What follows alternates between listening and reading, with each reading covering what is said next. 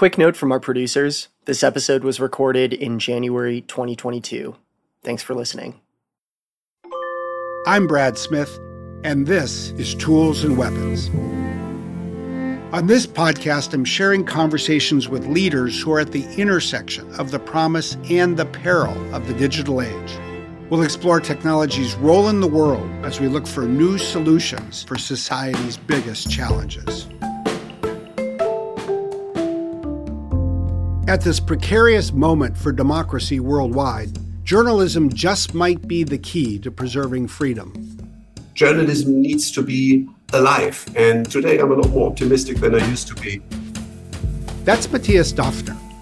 As CEO of the German media giant Axel Springer, Mathias has transformed the company into a digital news powerhouse. But he's also uniquely passionate about journalism's capacity for defending democracy. With Axel Springer's acquisition of the American publications Business Insider and Politico, his viewpoints on free expression are expanding to a global audience. Today, we'll discuss how a healthy media ecosystem is vital to supporting the project of democracy. My conversation with Mathias Döpfner, up next on Tools and Weapons. Well, hello, Mathias. It's always a pleasure for me to spend time with you. We've known each other for a number of years, worked on different issues together. But today, I really want to have a conversation with you about one of the most important issues of our time. It's the role of journalism in protecting democracy. And I really think that there are very few people in the world who have been more passionate in addressing this issue than you. What got you so focused on the connection between journalism and democracy? Was there a moment that opened your eyes to the importance of this connection? Hi, Brad. Thank you for having me. And perhaps it really goes back to a very kind of early experience when I was 15. There was an American TV series called Holocaust, a term that I didn't know by then.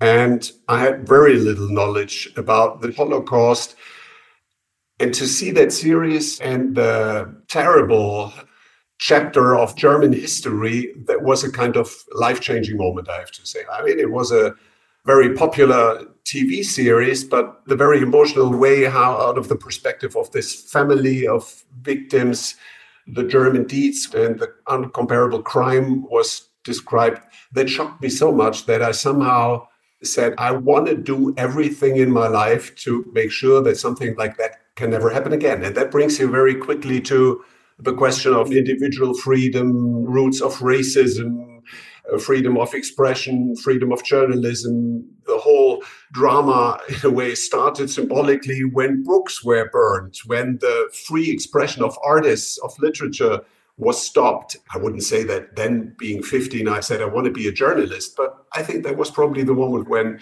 I started to get interested in that whole topic of freedom of expression and also the work of journalists and the role that it plays in society. And in a way, you could say it is still, even until today, one of the main reasons why I keep totally motivated to make sure that journalism and free expression plays a very important role in our society and in democracy.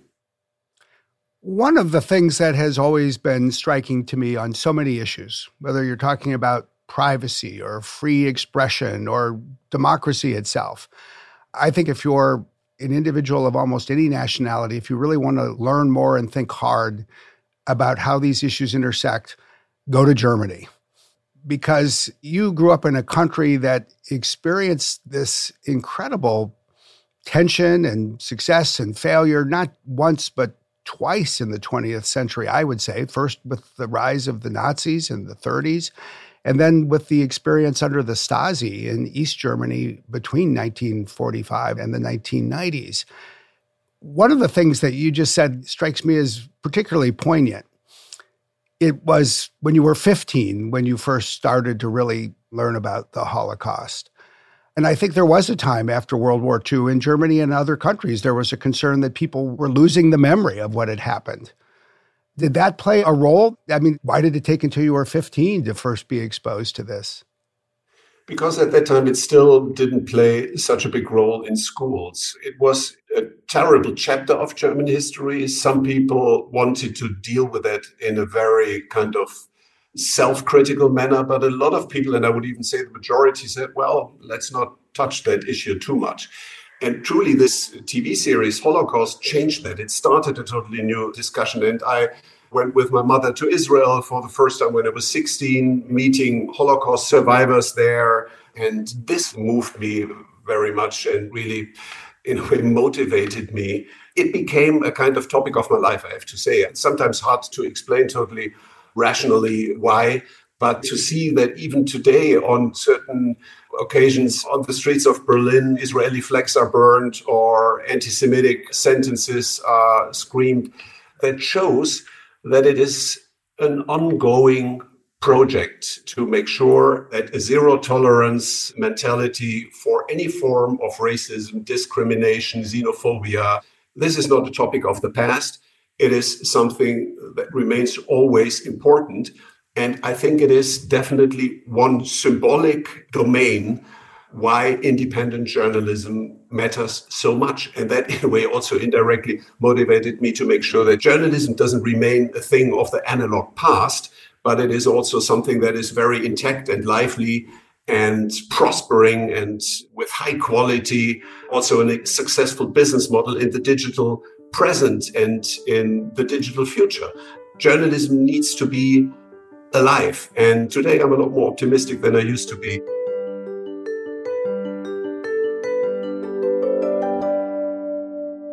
I would love to get your insight in one additional way about the past in terms of the lessons they may offer. Because I think one of the things that is remarkable about the history of Germany is that, of course, Adolf Hitler was elected in a democracy before he then consolidated and seized power in an authoritarian manner.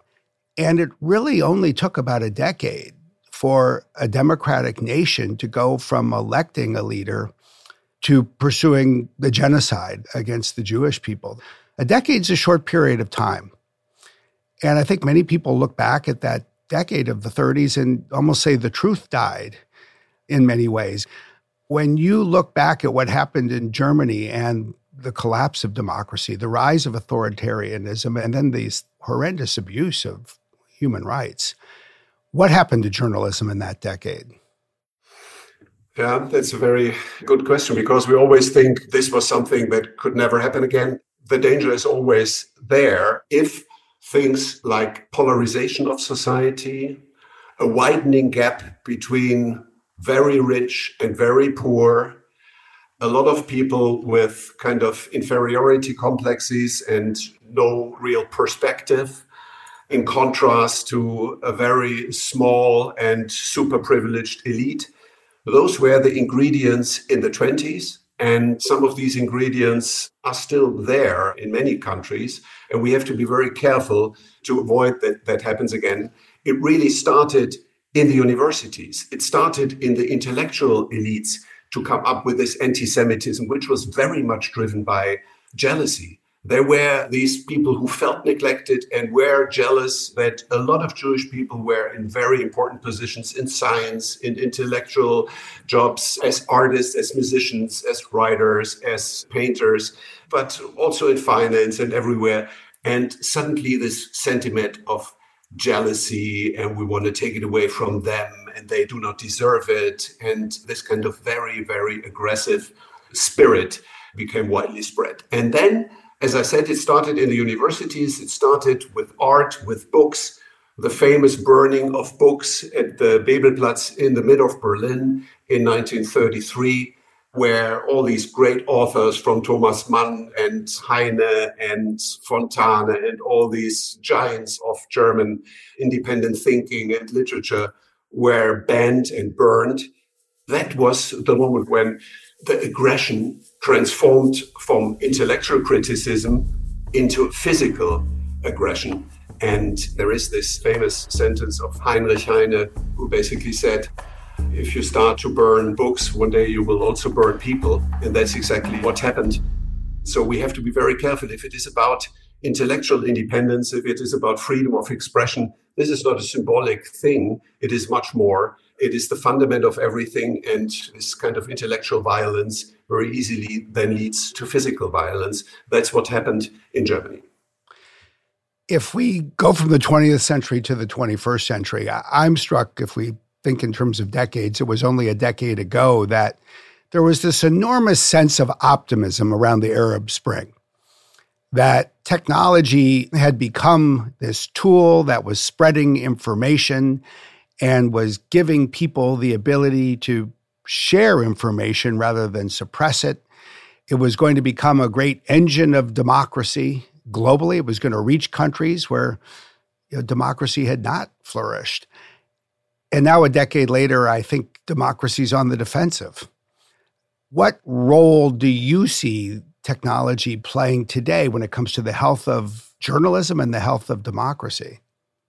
So, first of all, I very much agree with your observation that democracy is on decline. And that is honestly one of my biggest worries that we think democracy is a given, but it is not. And if we look to a lot of centrist democracies, they are in a relatively weak shape.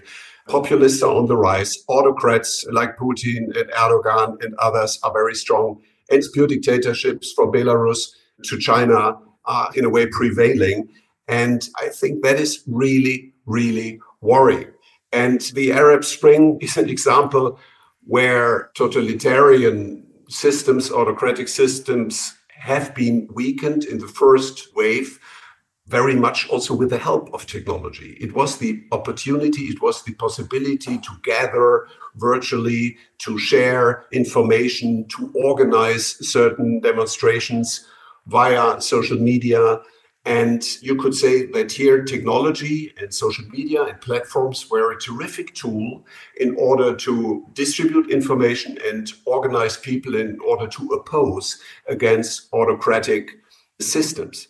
We should not forget about the second wave, the next step, where also a certain degree of naivety that once this is kind of opposition and revolution is organized, everything is going to be fine. That's not the case. It is usually very complicated then to bring a formerly autocratic or totalitarian society to a real civilized democratic order. And I think in that context, unfortunately, also platforms and technology didn't play a very ideal role. In the end, technology can be used in a very positive manner and it can be used in a very negative manner. You can help people to share information about oppression and with that limit oppression. And you can also use technology in order to build bombs and organize terrorism. So I think technology is in the end pretty neutral. It's a tool. It is very much about us, the people, what we are doing with it.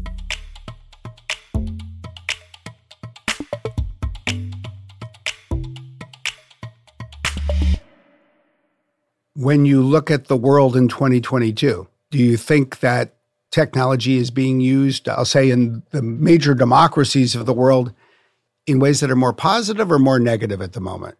The short answer is more positive. If I really draw a line, for me, there is a lot more positive in all these innovations, which is probably after the invention of book printing, the biggest revolution of information, of speed, of globalization, and also you could even say to a certain degree also with regard to democracy because of all the opportunities to bridge also certain social borders or gaps. So i think altogether it's more positive but let's not be naive.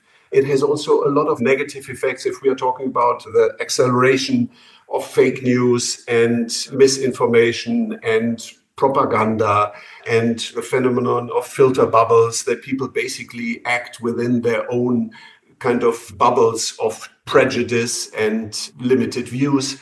Also, the balance of power and the diversity of competition is a big, big precondition that technology and innovation is in the end sustainably positive. You could say the fact that the five biggest platforms have doubled their market cap from 5 trillion to 10 trillion in the last two years.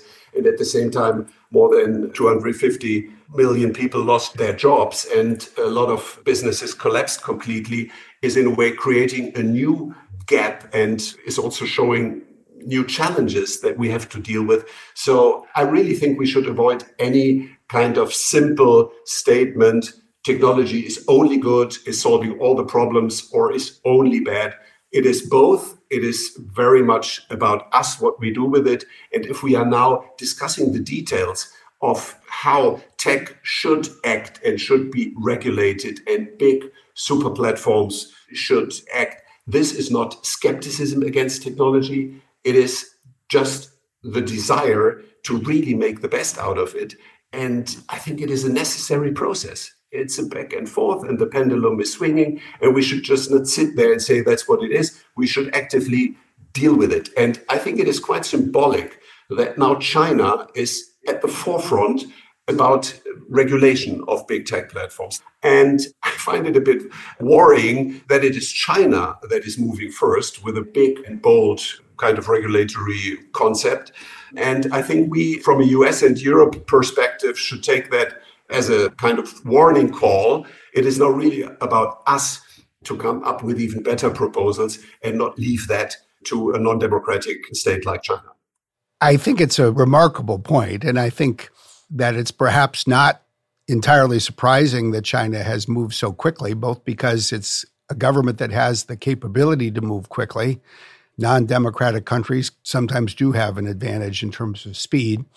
I also think it reflects a recognition of the impact, especially of consumer technology services on the population, for good or bad in so many ways one of the things that I'm struck by is building on what you said. Technology is a tool that has enabled journalists to reach a global audience in ways that they might not have imagined 30 or 40 years ago.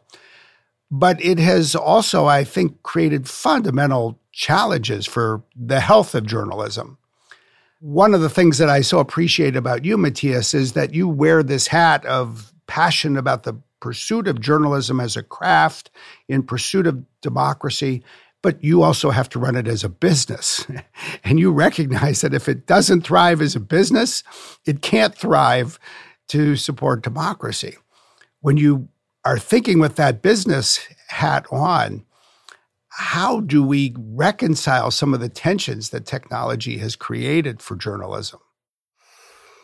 Well, I think only if journalism is a business model that is attractive, there will be enough diversity and there will be enough quality. If it is the recipient of state subsidies or of philanthropists who are basically funding regional journalism, as it is the case in the United States to a large degree, I think that's very unhealthy. In the long run, other forces will have influence and the independence of journalism is going to suffer. That's why I'm deeply convinced it needs to be a business model. And every YouTuber, every blogger today is the potential next big publishing giant of the future.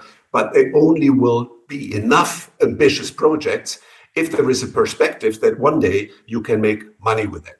And at the early days of digital journalism, it was a bit like that. You have, on the one hand, the stupid publishers who are investing into investigative journalism, taking a lot of money in order to send people all around the world to interesting places to report. And then there were the smart platforms who basically took the content of the publishers, monetized it with smart advertising models, and basically with zero costs of content creation. The platforms had the smarter business model and the publishers were basically the dumb content producers with no real business model. That has changed over the last years significantly. The dependency on advertising was unhealthy from the very beginning. And when the platforms took the biggest chunk of the advertising through their smarter models, it was even worse. We are now in a situation where paid content, where digital subscription is a kind of established model. We have many examples of legacy publishers who transform to digital, but we also have more and more digital native publishers that are doing very well with paid content, not only our own assets, Business Insider or Politico, but more and more are heading into that direction. And I think if now we achieve a bit more kind of fairness in the competition and in the relationship between the big platforms as big distribution pipes and the content creators, then I think it's going to be really a healthy ecosystem. And I'm not worried that then we will have hundreds, thousands of new publishers in the future, competition is going to strive. Diversity, plurality of offerings, and a very healthy competition is absolutely essential. If only Facebook decides which information is distributed to whom, which news is good, which is bad, what is true, what is false. If that is decided by one platform that has more than 3 billion customers, that's a very dangerous concentration of power.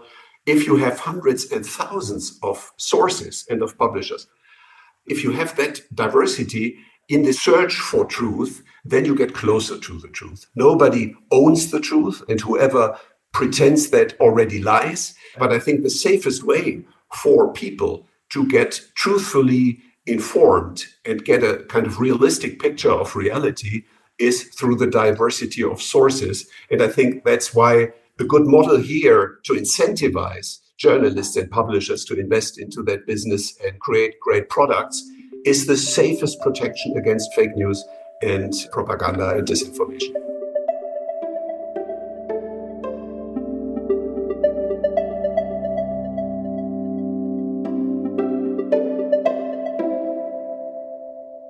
I think it's so important to innovate in business in order to protect journalism. And it's easy to forget that you know, 15 years or so ago, people were mostly pessimistic about the future of, say, audiovisual dramatic productions. The era of high cost dramatic productions for television was ending. And then, as you and I have seen firsthand through our participation on the Netflix board, it was business model innovation. It was somebody like Reed Hastings who saw an opportunity that others did not. And suddenly, you know, we're in the 2020s and Netflix has no shortage of competitors. There is almost a new golden age for the creation of dramas that you used to only see on television and now you see multiple streaming services in some ways, I think you, Mathias, are at the forefront of sort of forging similar innovation. You, the owners of the New York Times, the Washington Post, others. And as you say, diversifying revenue streams, ensuring that subscriptions thrive. And you're now doing it on an international basis.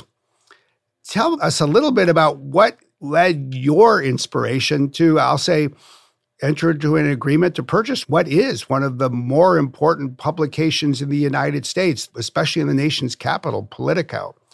What did you see that perhaps others did not?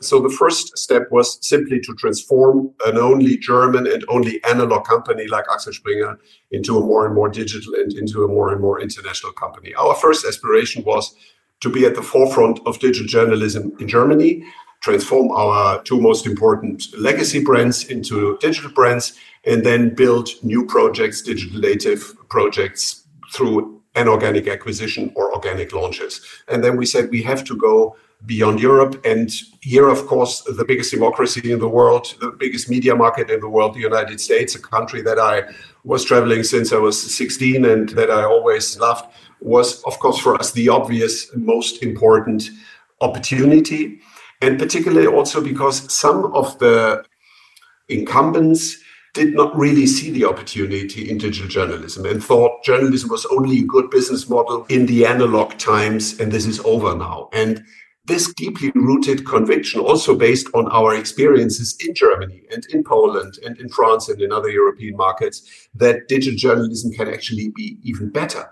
quality wise because you have unlimited space, you have no deadline, you can be a lot more topical and faster, but you can also take more time if you need. You have access to all kinds of content, to text, to video, to audio.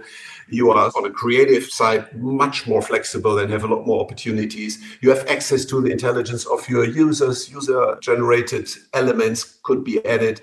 All these aspects basically are preconditions in order to come up with a higher quality. And if it is about business model, we also thought, well, in the analog world, you had to invest so much into printing, into paper, into distribution on trucks. In the digital world, you basically only invest in the best possible editorial journalistic quality.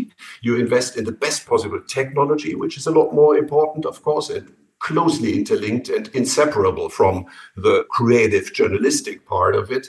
And then on top of that, you have a bit of marketing costs. And that's it. So in the end, the digital business model can be much better, can be much more attractive if certain regulatory frameworks exist that provide fair competition and level playing field. And that's why we were convinced from the beginning that can work. And we now wanted to take advantage of the opportunities in America as an early mover. When we acquired Business Insider for 400 million seven years ago, most of our shareholders thought this is crazy, totally overvalued, makes no sense. Now people are debating which amount of billion value is appropriate for the company but definitely it's in a different ballpark. And also with Morning Brew or now with Politico, to really show that the best possible quality journalism can be developed not only in Washington and in America, as it has been done so impressively and so successfully by the Politico team over the last 15 years, but also globally in other democracies. We would not go into non democratic markets where there's censorship and basically surveillance and manipulation, but in democratic markets, we see incredible opportunities for these brands.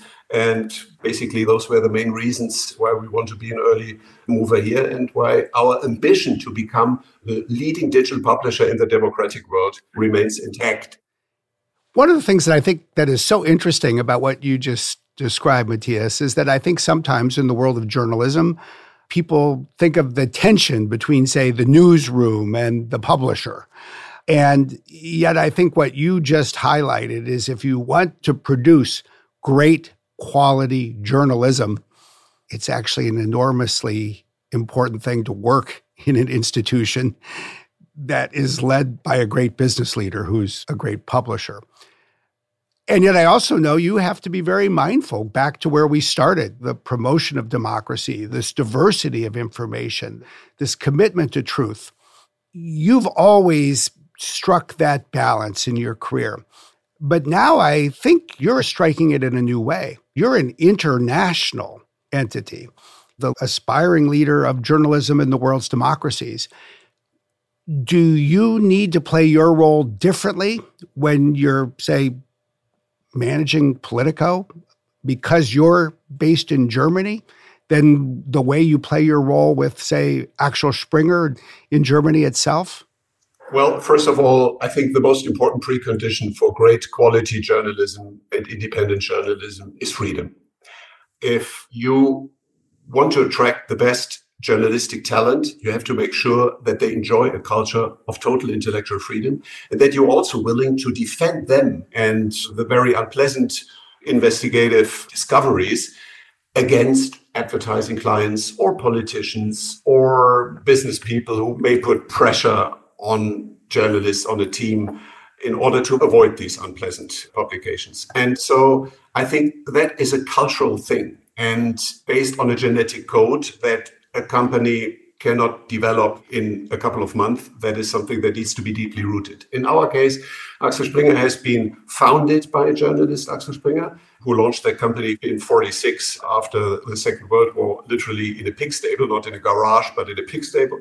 And the company is now led for two decades by a journalist. If I'm going to a hotel and checking in, I put in as a profession, not CEO, that is a role. My profession is journalist. I worked for 20 years as a journalist as editor chief for three different publications. So that is my kind of mindset. And maybe that helps in order to provide this culture of intellectual freedom and independence. And I do not see in that context any difference from being a German publisher or being a European publisher or being a US publisher or a global publisher. That is something that applies everywhere where democracy, rule of law, and human rights apply.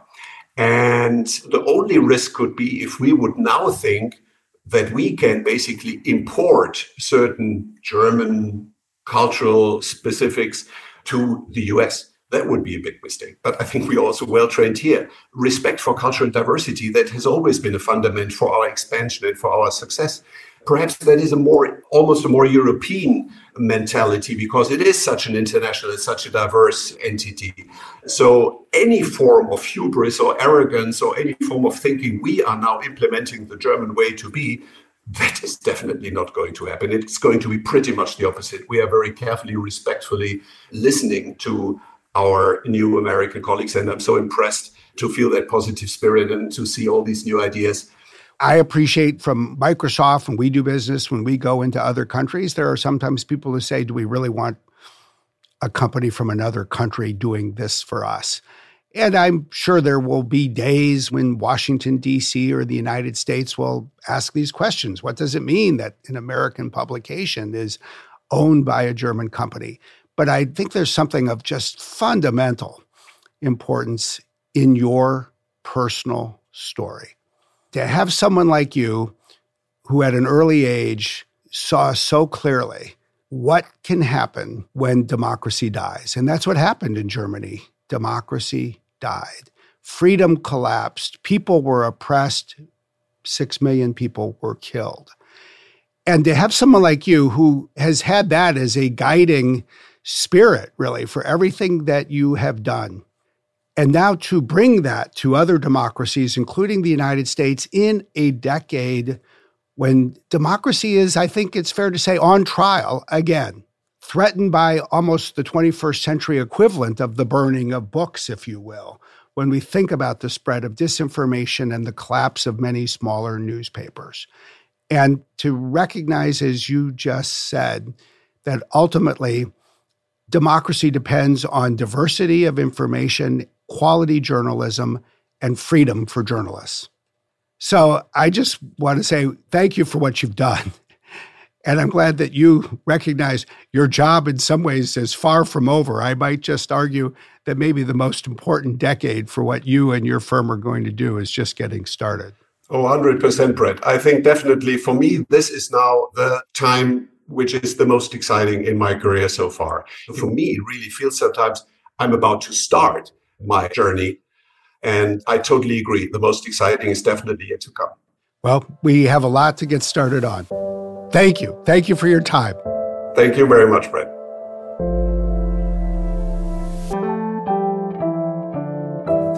You've been listening to Tools and Weapons with me, Brad Smith. If you enjoyed today's show, please follow us wherever you like to listen. Tools and Weapons is produced by Karina Hernandez, Mark Frosty McNeil, and Jordan Rothline, with production assistance from Emma Foley. Our executive producers are Carol Ann Browne and Aaron Tisi. This podcast was edited and mixed by Jenny Cataldo, with production support by Sam Kirkpatrick at Run Studios. Original music by Angular Wave Research. Tools and Weapons is a production of Microsoft, made in partnership with We Are Listen and Ada.